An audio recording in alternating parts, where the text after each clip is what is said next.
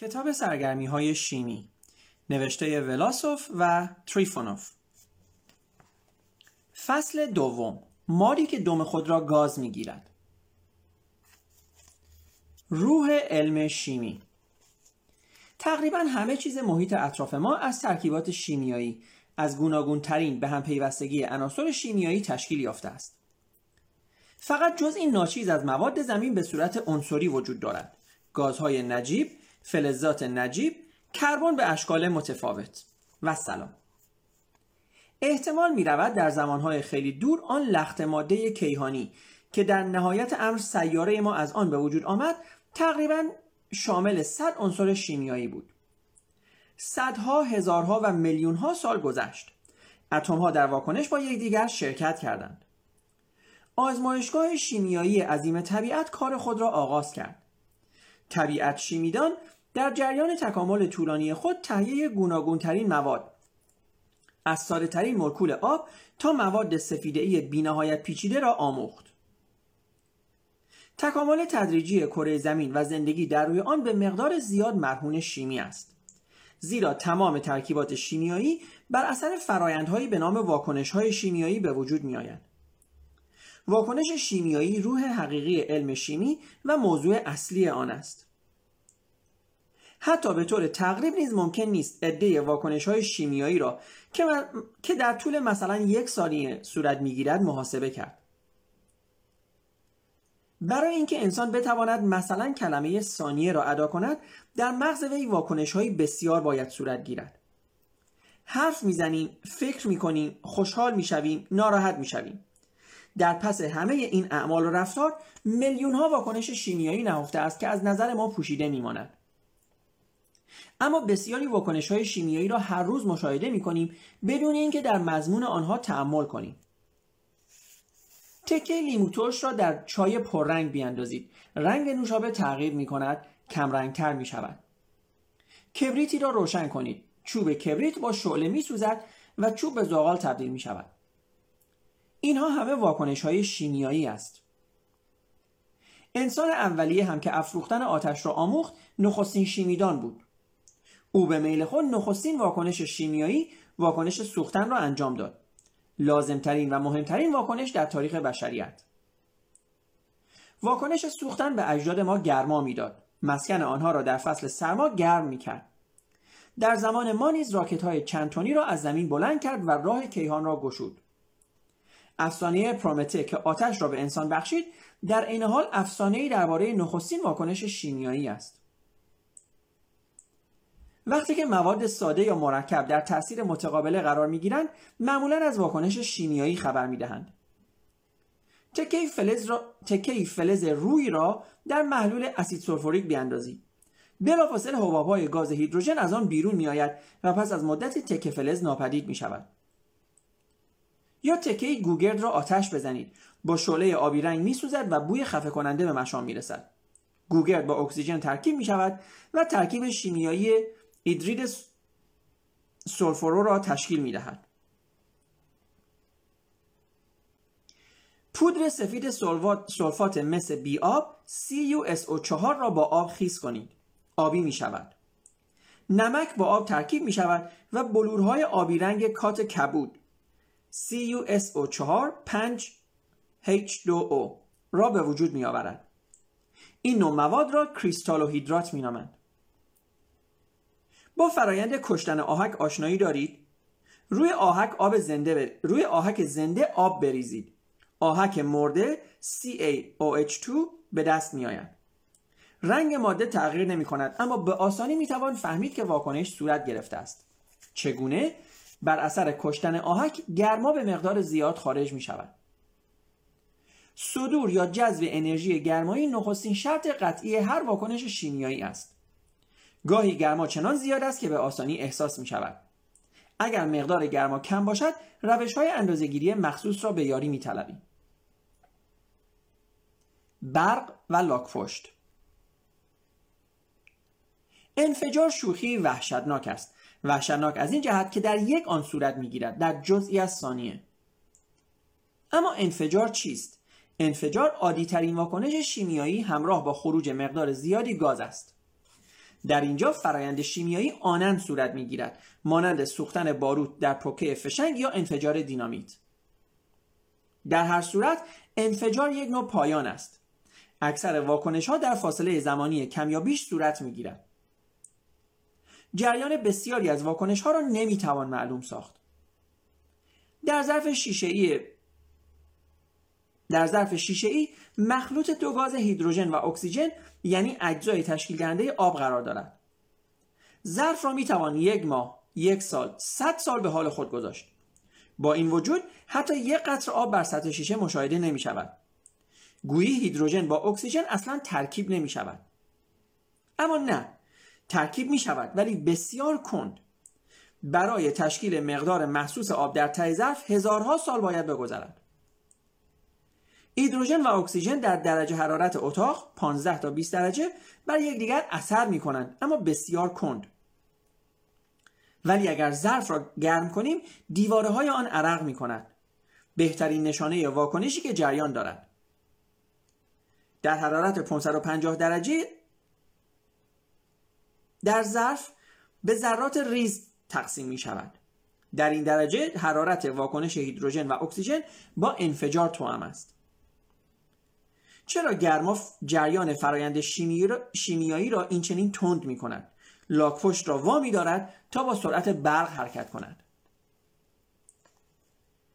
هیدروژن و اکسیژن به حالت آزاد به صورت مولکول‌های H2 و O2 وجود دارند. برای اینکه ترکیب شوند و مولکول آب را تشکیل دهند، باید با هم برخورد کنند. برخوردها هرچه بیشتر باشد، احتمال تشکیل مولکول‌های آب نیز بیشتر است. در درجه حرارت و فشار اتاق هر مولکول هیدروژن بیش از 10 میلیارد بار در ثانیه با مولکول اکسیژن برخورد می کند. اگر هر برخورد منجر به فعل و انفعال شود، واکنش سریعتر از انفجار صورت می گیرد. در 1/10 میلیاردیوم ثانیه. ولی ما در ظرف هیچ گونه تغییری نه امروز، نه فردا و نه 10 سال پس از آن مشاهده نمی کنیم. در شرایط معمولی به ندرت برخوردی به واکنش شیمیایی منجر می شود. رمز کار هم در این است که هیدروژن و اکسیژن با هم برخورد می کنند. هیدروژن و اکسیژن پیش از واکنش با یکدیگر باید به اتم تجزیه شوند. دقیق تر بگوییم، پیوند والانسی بین اتم‌های اکسیژن و اتم‌های هیدروژن در مولکول‌های آنها باید سست شود. آنقدر سست که مانع به هم پیوستن اتم‌های هیدروژن و اکسیژن نشود. درجه حرارت هم نقش تازیانه را ایفا می کند و واکنش را به عجله وامی دارد. درجه حرارت عده برخوردها را چند برابر افزایش می دهد و مولکولها را وامی دارد شدیدتر بجنبند. در نتیجه پیوند والانسی ضعیف می شود. وقتی هم هیدروژن و اکسیژن در سطح اتم با یکدیگر برخورد کند، واکنش آنند صورت می گیرد. مانع عجیب. چنین منظره‌ای را پیش خود تجسم کنید. هنوز فرصت مخلوط کردن هیدروژن و اکسیژن را پیدا نکرده اید که آنند بخار آب پدیدار می شود. صفحه آهن در برخورد با هوا فوراً با زنگ قرمز رنگ پوشیده می شود و فلز سخت و براق پس از اندک مدتی به پودر نرم و سس اکسید تبدیل می شود. تمام واکنش‌های شیمیایی در جهان با سرعت بسیار صورت می گیرند. همه مولکول‌ها صرف نظر از انرژیی که دارند در واکنش با یکدیگر شرکت می‌کنند. هر برخورد دو مولکول منجر به شرکت آنها در پیوند شیمیایی می‌شود. همه فلزات کره زمین نابود شده، اکسید شدند. مواد پیچیده عالی از جمله موادی که در ساختمان سلول زنده شرکت می‌کنند به ترکیبات ساده اما پایدار تبدیل شدند. آنگاه دنیای عجیب به وجود می‌آید. دنیایی بدون شیمی، دنیای افسانه‌ای ترکیبات بسیار پایدار که هیچ میلی به شرکت در واکنش‌های شیمیایی ندارند. خوشبختانه چنین کابوسی ما را تهدید نمی‌کند. در راه فاجعه شیمیایی همگانی مانعی عجیب قرار گرفته است. این مانع انرژی اکتیواسیون است. برای اینکه مولکول‌ها بتوانند در واکنش شیمیایی شرکت کنند، انرژی آنها نباید کمتر از انرژی اکتیواسیون مربوطه باشد. حتی در درجه حرارت معمولی نیز مولکول‌هایی مثلا از اکسیژن و هیدروژن یافت می‌شود که انرژی آنها مساوی با انرژی اکتیواسیون یا بیشتر از آن است. به این جهت تشکیل آب در این شرایط هرچند که فوق‌العاده کنده است با این حال صورت می‌گیرد. معمولاً انرژی مولکول‌ها نسبتاً اندک است. درجه حرارت زیاد بسیاری از مولکول‌ها را به مانع اکتیواسیون می‌رساند و در نتیجه عده اعمال شیمیایی اثر متقابله هیدروژن و اکسیژن بر یکدیگر به درجات افزایش می‌یابد. ماری که دم خود را گاز می‌گیرد. پزشکان علامتی دارند که از خیلی قدیم رسیده است. این علامت را همکنون بر سینه پزشکان نظامی میتوان مشاهده کرد. ماری که به دور ظرفی حلقه زده است. پرستش علائم معمایی در میان مردم باستان رواج داشت که توضیح مفهوم آن برای مورخان امروزی دشوار است. اما در مار شیمیایی مضمونی کاملا مشخص گنجانده شده است. مار شیمیایی علامت واکنش شیمیایی برگشت پذیر است. دو اتم هیدروژن و یک اتم اکسیژن ترکیب می شوند و یک مولکول آب می دهند. در همان حال مولکول دیگر آب به اجزای تشکیل دهنده خود تجزیه می شود. در یک لحظه دو واکنش عکس دیگر جریان پیدا می کنند. تشکیل آب، واکنش مستقیم، و تجزیه آن، واکنش عکس. شیمیدان که می‌خواهد این دو واکنش عکس یکدیگر را روی کاغذ منعکس کند می‌نویسد 2H2 به علاوه O2 فلش رفت و برگشت 2H2O. پیکان به جهت راست سیر واکنش مستقیم و پیکان به جهت مخالف آن سیر واکنش عکس را نشان می‌دهد.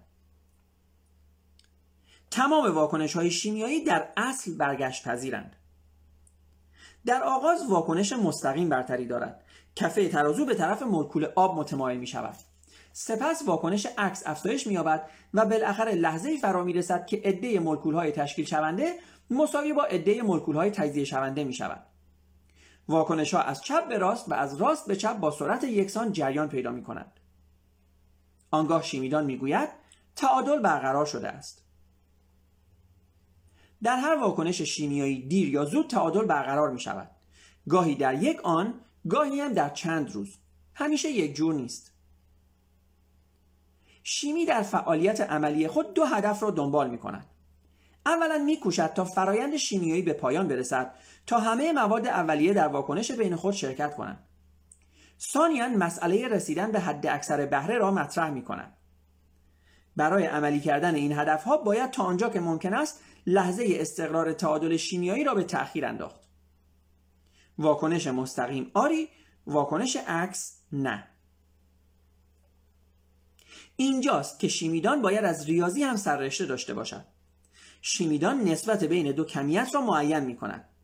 غلظت مواد تشکیل شده به غلظت موادی که ابتدا در واکنش وارد شدند.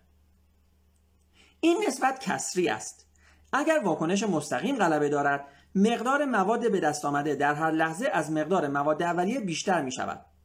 صورت از مخرج بیشتر می شود. ولی اگر واکنش عکس صورت گیرد، مخرج از صورت بیشتر است. شیمیدان اندازه این کسر را ثابت تعادل واکنش یا K می نامد.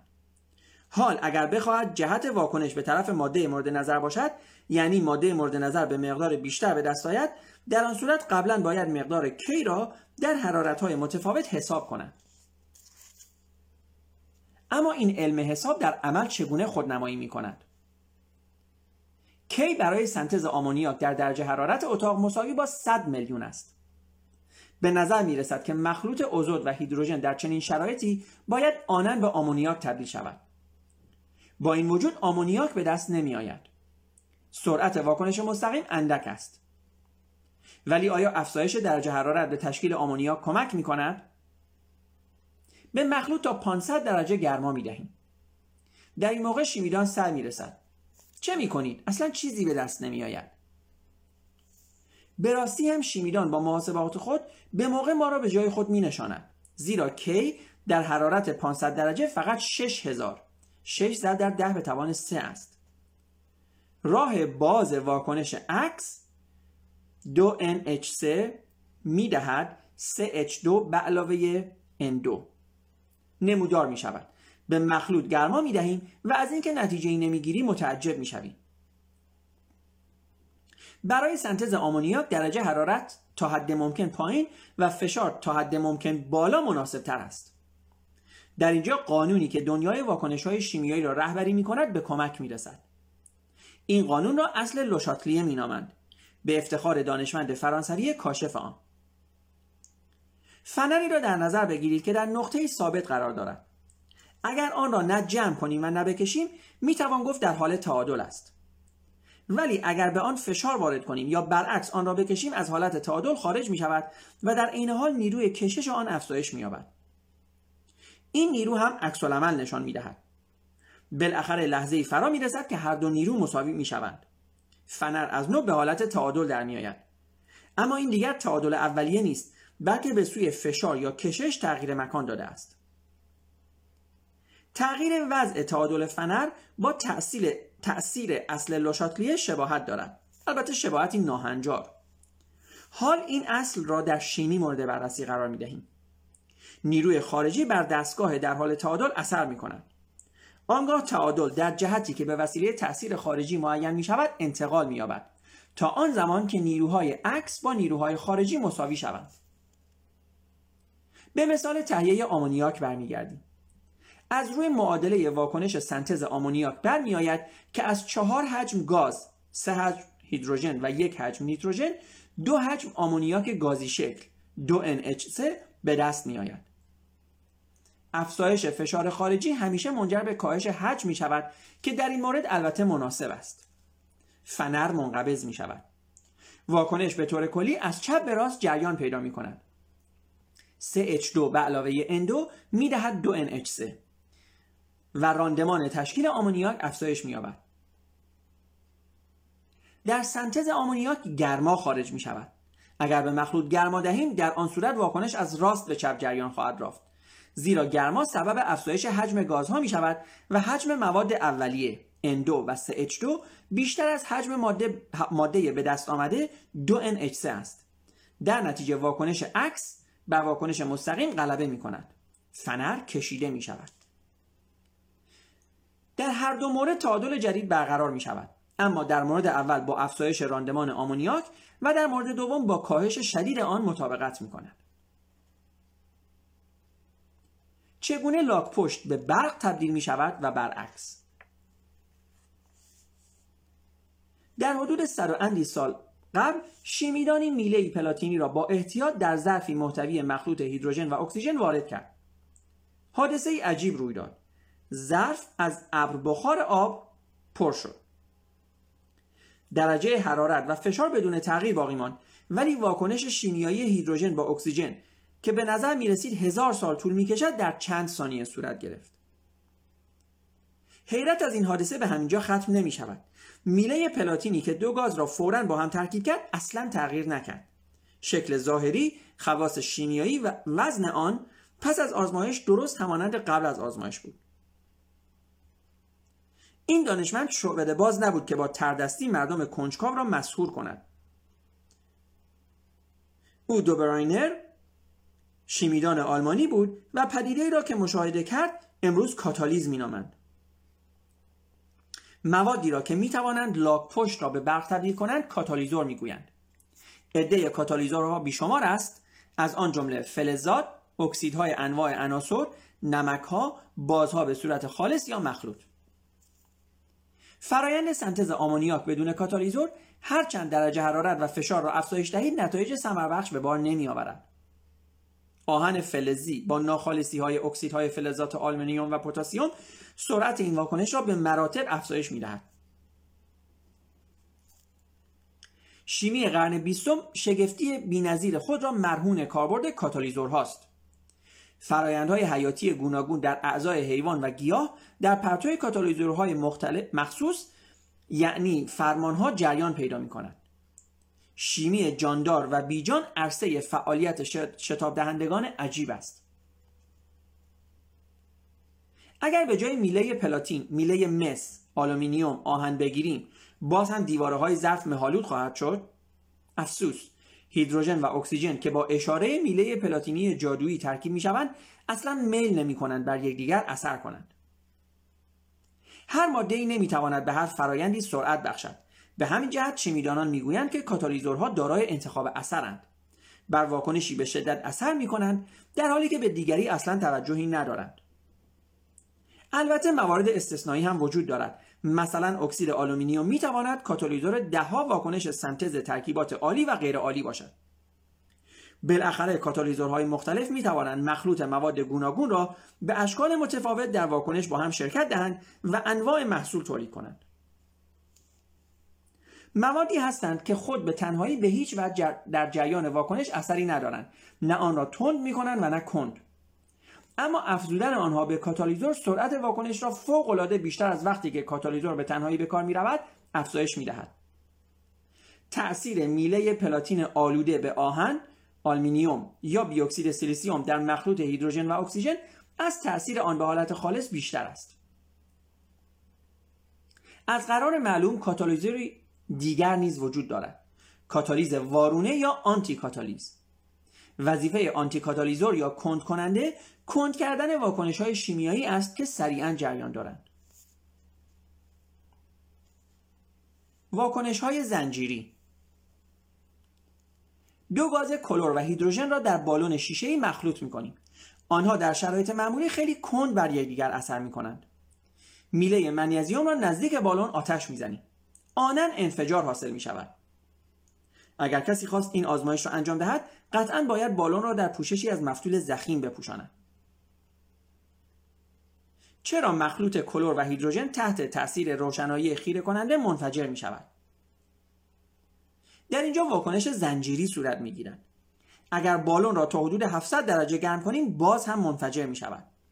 کلر و هیدروژن آنان ترکیب می شوند در کسری از ثانیه. تعجب‌آور نیست، زیرا گرما و انرژی فعالیت مولکول‌ها را به مراتب تشدید می‌کنند. اما در آزمایش مورد بحث درجه حرارت اصلاً تغییر نمی‌کند و نور موجب این واکنش می‌شود. کوانت‌ها کوچکترین اجزای نور حامل انرژی بسیارند، خیلی بیشتر از آن که برای فعالیت مولکول لازم است. مولکول کلر که بر سر راه کوانت نور قرار میگیرد به اتم‌ها تقسیم میشود و انرژی آن را میگیرد.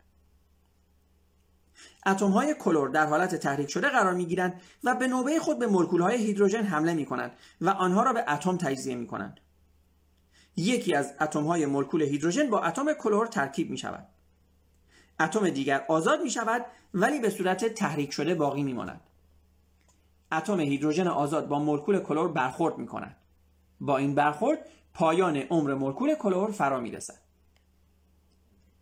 از نو اتم کلر فعال پدیدار می شود و برای به کار بردن نیروی خود خیلی زود موفق می شود.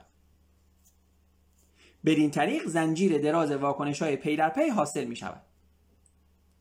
با شروع واکنش مولکول‌های جدید به سبب انرژی که در نتیجه واکنش خارج می شود فعال می شود. سرعت واکنش شبیه بهمنی که از کوه سرازیر می شود افزایش می یابد. هنگامی که بهمن به دره میرسد از بین میرود. وقتی که همه مولکول‌های کلر و هیدروژن در واکنش شرکت کردند، واکنش زنجیری آرام می شود. شیمیدانان بسیاری از واکنش‌های زنجیری را می شناسند. نیکولای نیکولایویچ سیمیونوف، دانشمند مشهور شوروی، به خاطر کوشش‌های برجسته خود در این رشته برنده جایزه نوبل شده است. واکنش‌های زنجیری بر فیزیکدانان نیز آشکار است. مثلا تجزیه هسته اورانیوم به وسیله نوترون‌ها نمونه‌ای از واکنش‌های زنجیری فیزیکی است. خب دوستان، ممنونم از اینکه با ما بودین. با قسمت اول از فصل دوم کتاب سرگرمی‌های شیمی. اگر دوست دارین این پادکست رو به صورت زنده دنبال بکنین، میتونین در کانال مینیوتاک در اینستاگرام عضو بشین. همچنین میتونین این پادکست ها رو روی کانال تلگرامی مینیوتاک و کانال یوتیوب مینیوتاک پیدا بکنین. اگر به پادکست های صوتی علاقه دارین، میتونین پادکست های صوتی این کتاب رو و کتاب های قبلی رو در انکر، بریکر، اسپاتیفای، کست باکس، گوگل پادکست یا اپل پادکست هم پیدا بکنید. روز و شب شما خوش.